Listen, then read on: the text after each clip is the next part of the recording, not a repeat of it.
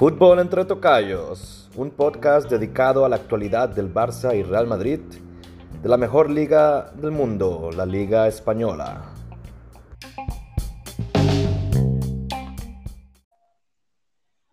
Bueno, buenas noches, estamos en Fútbol entre tocayos, quinto episodio donde vamos a hablar de muchas cosas y, y es un episodio que va a estar bastante interesante, le vamos a poner un poco de pimienta a este episodio y voy a empezar por apuntar a datos que, que son un poco peculiares y, y justamente quiero hablar de, de, ese último encuentro que ocurrió del Real Madrid contra el Getafe.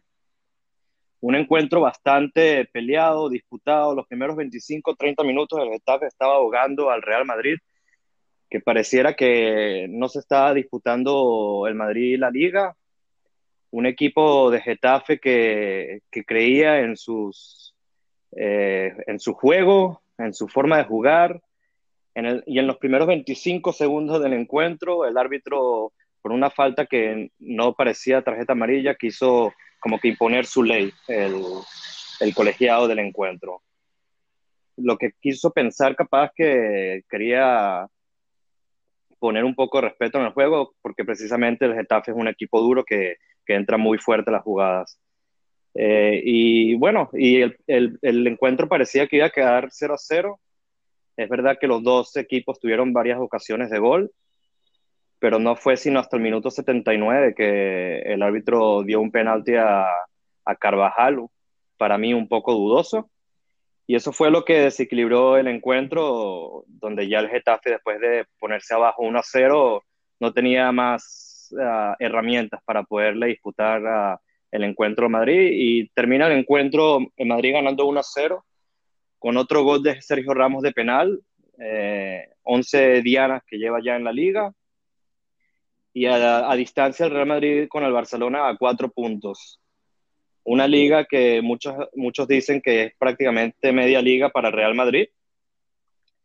Y, bueno, eh, y ya lo que queda es cinco jornadas donde realmente los encuentros más difíciles, el, más el encuentro más difícil que le queda a Real Madrid es justamente el domingo contra el Athletic Club de Bilbao.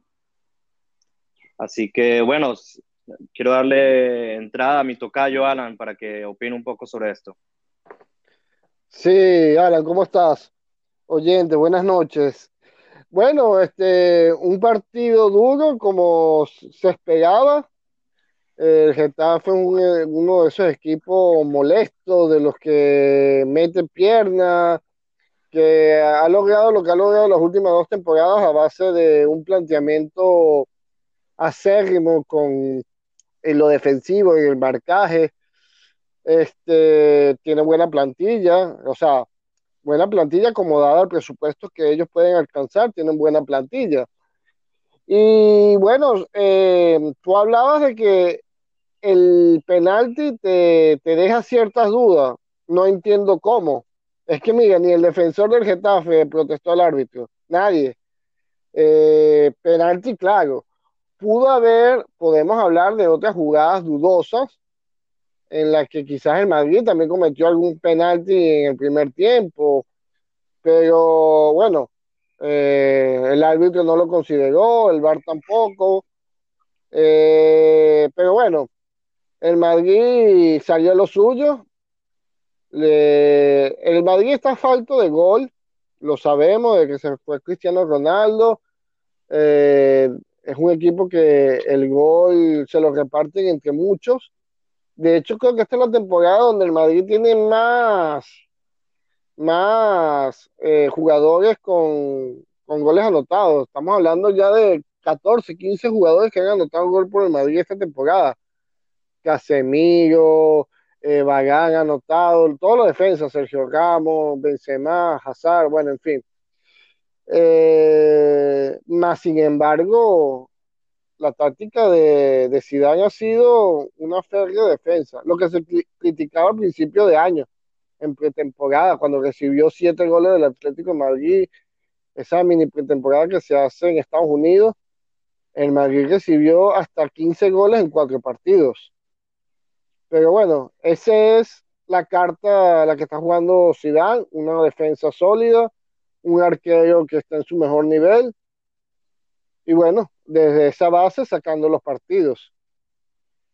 Bueno, tú me preguntabas que, que por qué pensaba que era un penal dudoso, que ningún jugador de Getafe reclamó, pero justamente mencionas, y quiero acotar, donde en el primer tiempo del encuentro hubieron dos penales claros que le hicieron al Getafe y el, y el colegiado no quiso ver, ni siquiera se revisó en el VAR.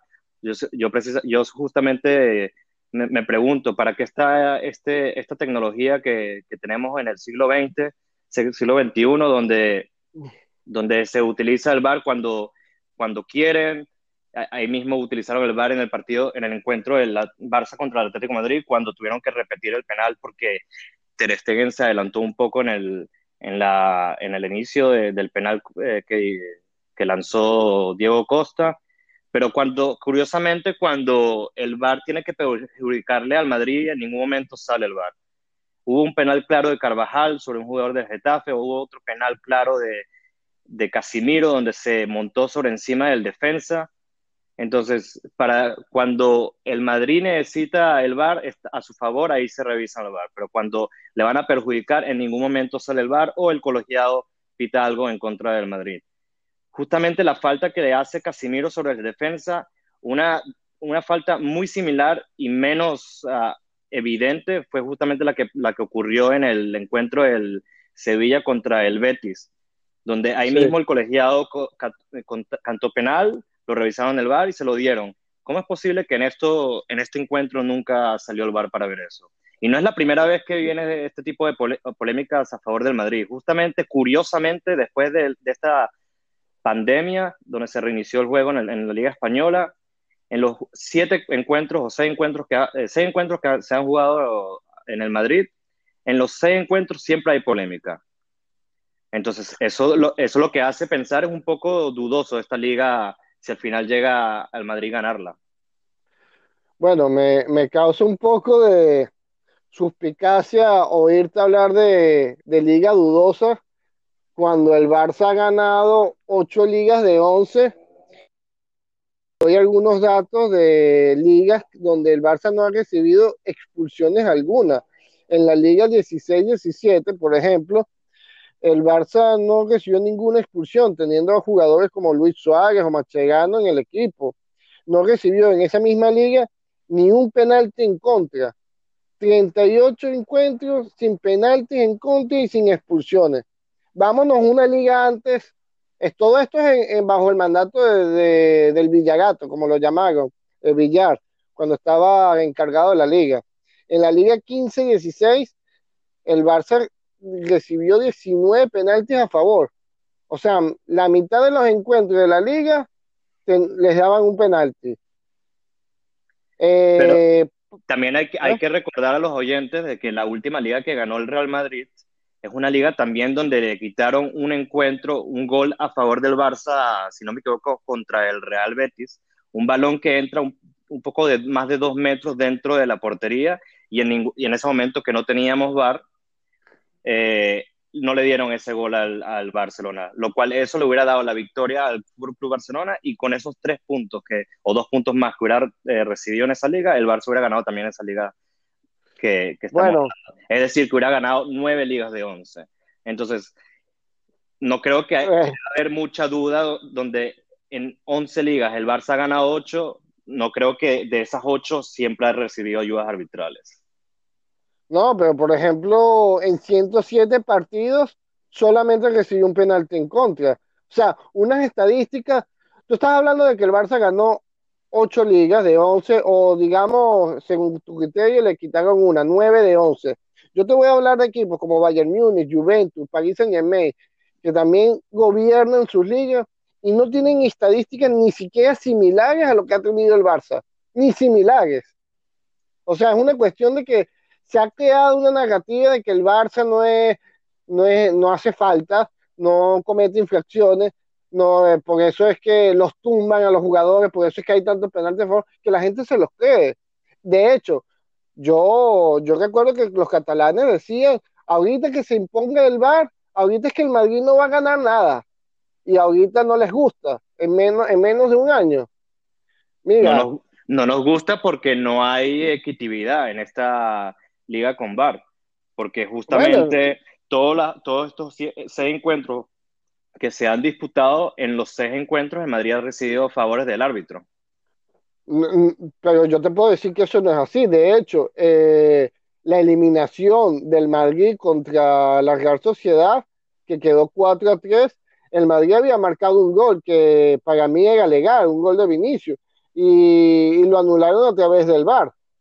Y, y, o sea, el Madrid también ha tenido, o sea, no estamos hablando de seis partidos de ahorita después del pagón de liga, estamos hablando de ya 33, 34 jornadas donde el Madrid también tuvo eh, goles que le han restado, offside que le han dado cuando la jugada si dejase continuar que en gol. Es de todo un poco. El VAR no está claro, pero no, es una herramienta que está a favor de Madrid. Es una herramienta que ha tenido los mismos errores en todas las ligas, en todas las competiciones, en todos los torneos.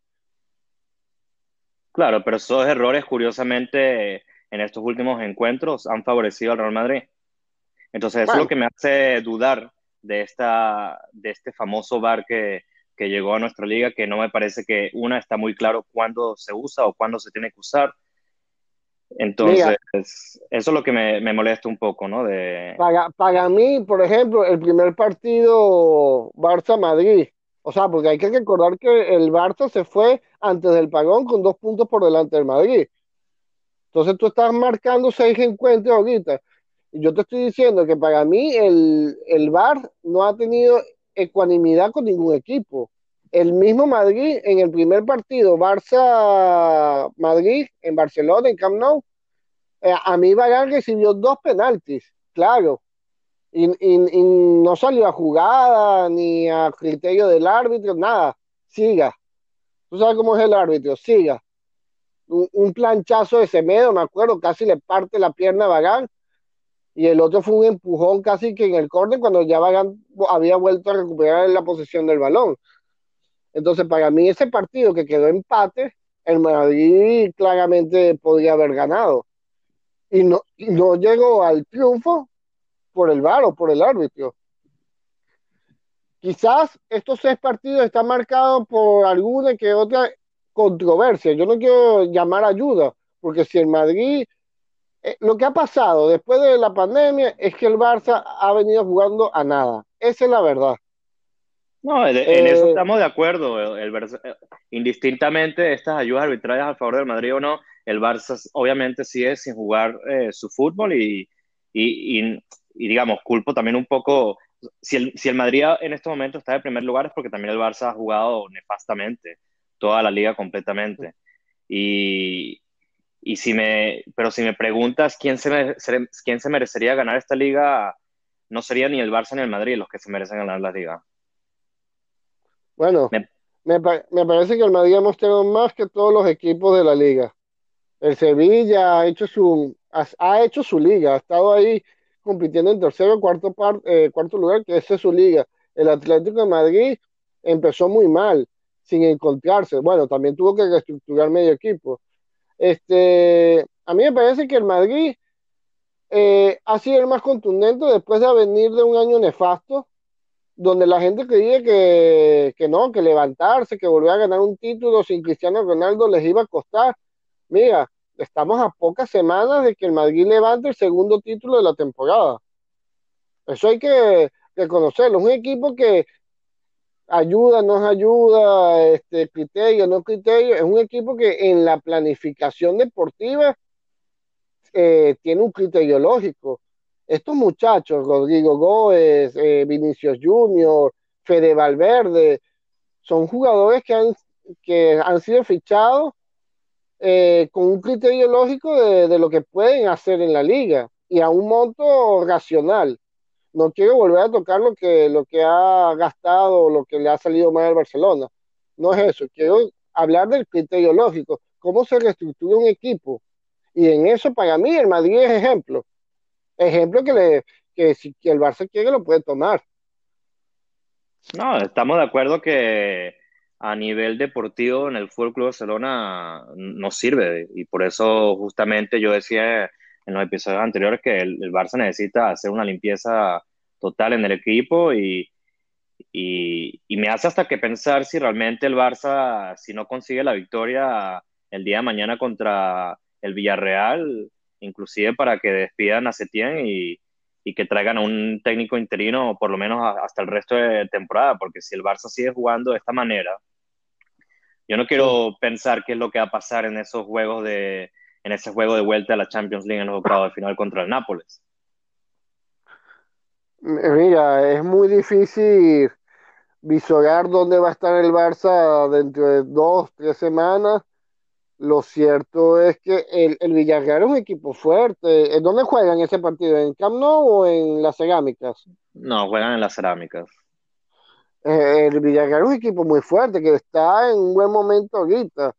Este, cuidado y si no se viene la primera derrota, porque el, el Barça no ha perdido todavía después del pagón. Cuidado y no se viene la primera derrota y mira, se tiene yo creo que Setién ya debió de poner su cargo a la orden, porque él tiene que entender que no tiene el peso para llevar ese vestuario. Y su segundo al mando también está dañando el ambiente. O sea, ahorita enfrentado con Leo Messi, que es toda una institución dentro del Barcelona. Eh, a mí me parece que ya ellos debieron ser honestos y caballeros y dejar su, su paso a otro. Pero bueno, ya mañana eso se verá.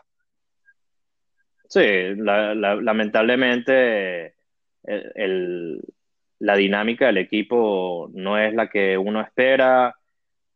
Ah, como que se vendió un poco hace tiempo como que la persona que iba a arreglar un poco el fútbol de lo que está haciendo el Barcelona con Valverde, pero siguen estando haciendo más de lo mismo. Y, y es que lo último, la última jornada que se jugó el Barça contra el Atlético Madrid, donde Setién saca a Griezmann en, en el minuto 90 para que juegue cuatro minutos. Y de hecho hay imágenes donde muestran la cara de Simeone cuando ve que Griezmann entra al campo en ese minuto, diciendo, wow, o sea, ¿cómo es posible que un jugador de esta clase, donde se gasta tanto dinero por él, en un partido tan importante donde se disputa en la liga, nada más va a jugar cuatro minutos? Entonces son decisiones que realmente no, no tiene sentido, no van a lugar y justamente salió un artículo el día de hoy donde decía que Messi está parando su renovación con el Barça porque está un poco fastidiado de todo lo que está pasando.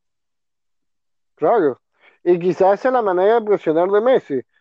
Eh, Messi tiene mucha fuerza dentro del Barcelona y si él ve que la directiva no funciona, me parece que muy bien que los jugadores hagan, ¿cómo se llama? Su sindicato, su presión, si Messi pone en duda su continuidad en el Barcelona, entonces ahí saltan las alarmas.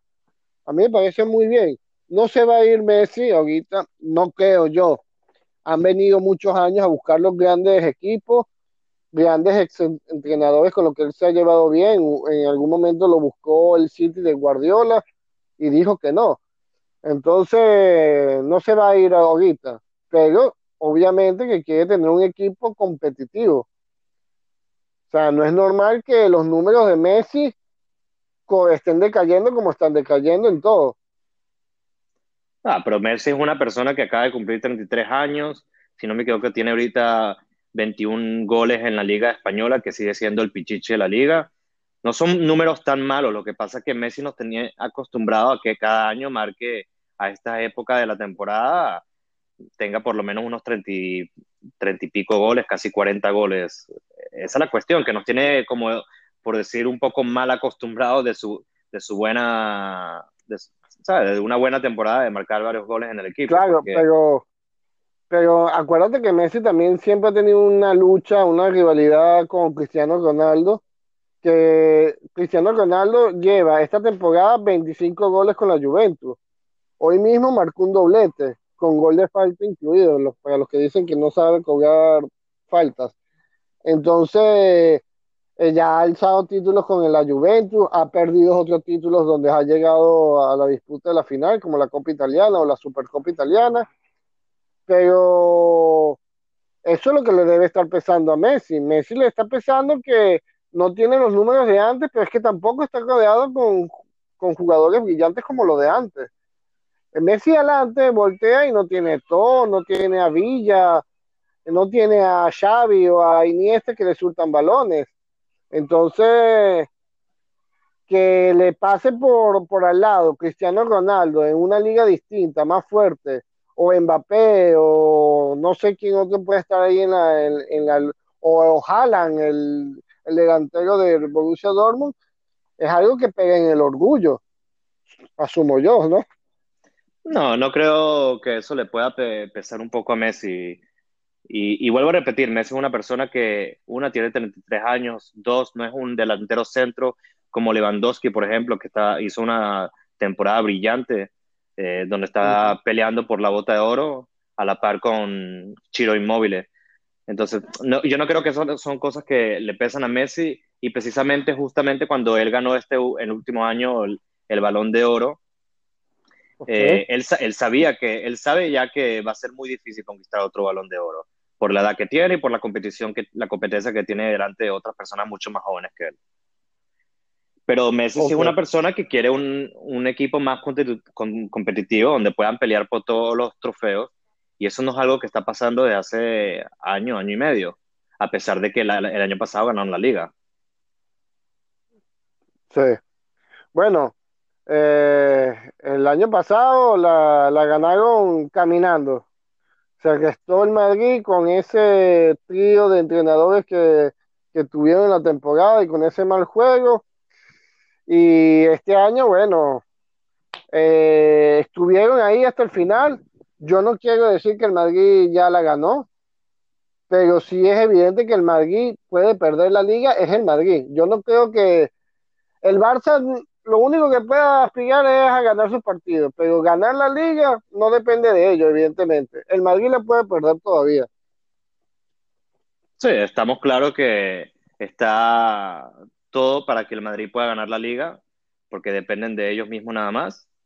Y, de los cinco encuentros que les quedan, nada más son dos eh, encuentros difíciles. Uno, precisamente el de mañana eh, en Bilbao. Y, y, el, y otra de las jornadas que tiene pendiente, el Madrid es contra también el Villarreal, que juega mañana contra el Barça. Y si mañana el, el, Barça no gana el encuentro, indistintamente si el Madrid la gana también o no, gana ese encuentro también, adiós a la liga. Va a ser una liga para Madrid. Y, y, ahí sería una cuestión de eh, jornada disputada a menos puntos por disputar, ya las matemáticas sí se empiezan a apretar mucho. Eh, yo, yo diría que mañana pueden perder ambos equipos fácilmente, Madrid y Barcelona, pero incluso en esa condición sale favorecido el Madrid. Sí, porque el Madrid, aunque pierda o empate, y el Barça gana, sigue estando de primero y siguen dependiendo de ellos mismos. Sí, correcto. Bueno, este, ¿qué te puedo decir? La jornada, esta jornada va a estar interesante. Eh, las otras no es que han restado emoción, pero yo creo que la de mañana, la de hoy y mañana puede ser definitoria. O sea, ya podríamos incluso visualizar quiénes estarán descendidos, eh, porque ayer el Madrid le toca el español y a, ver, no, al Barcelona le toca el español. Sí, señor. Y ojalá el, español saque la casta antes de despedirse de primera división y le gane ese clásico catalán al, al Barça. Bueno, bueno, antes de, finalizar este episodio, ya que siempre nos ponemos a hablar de pronósticos y, y, bueno, a partir de hoy creo que te voy a llamar Nostradamus porque siempre estás acertando en todos los resultados. Entonces, ¿qué te parece si me dan tus resultados de entre el Bilbao y el Madrid y, Villarreal-Barcelona? Eh, Villarreal-Barcelona, yo creo que gana el Barcelona, sacando un poco la casta. 2-1 eh, a favor del Barcelona. Y creo que Madrid y Bilbao empatan 1-1. Bueno, yo creo que yo creo que el Madrid y el Bilbao empatan también. Yo, también le voy a dar el 1 a 1.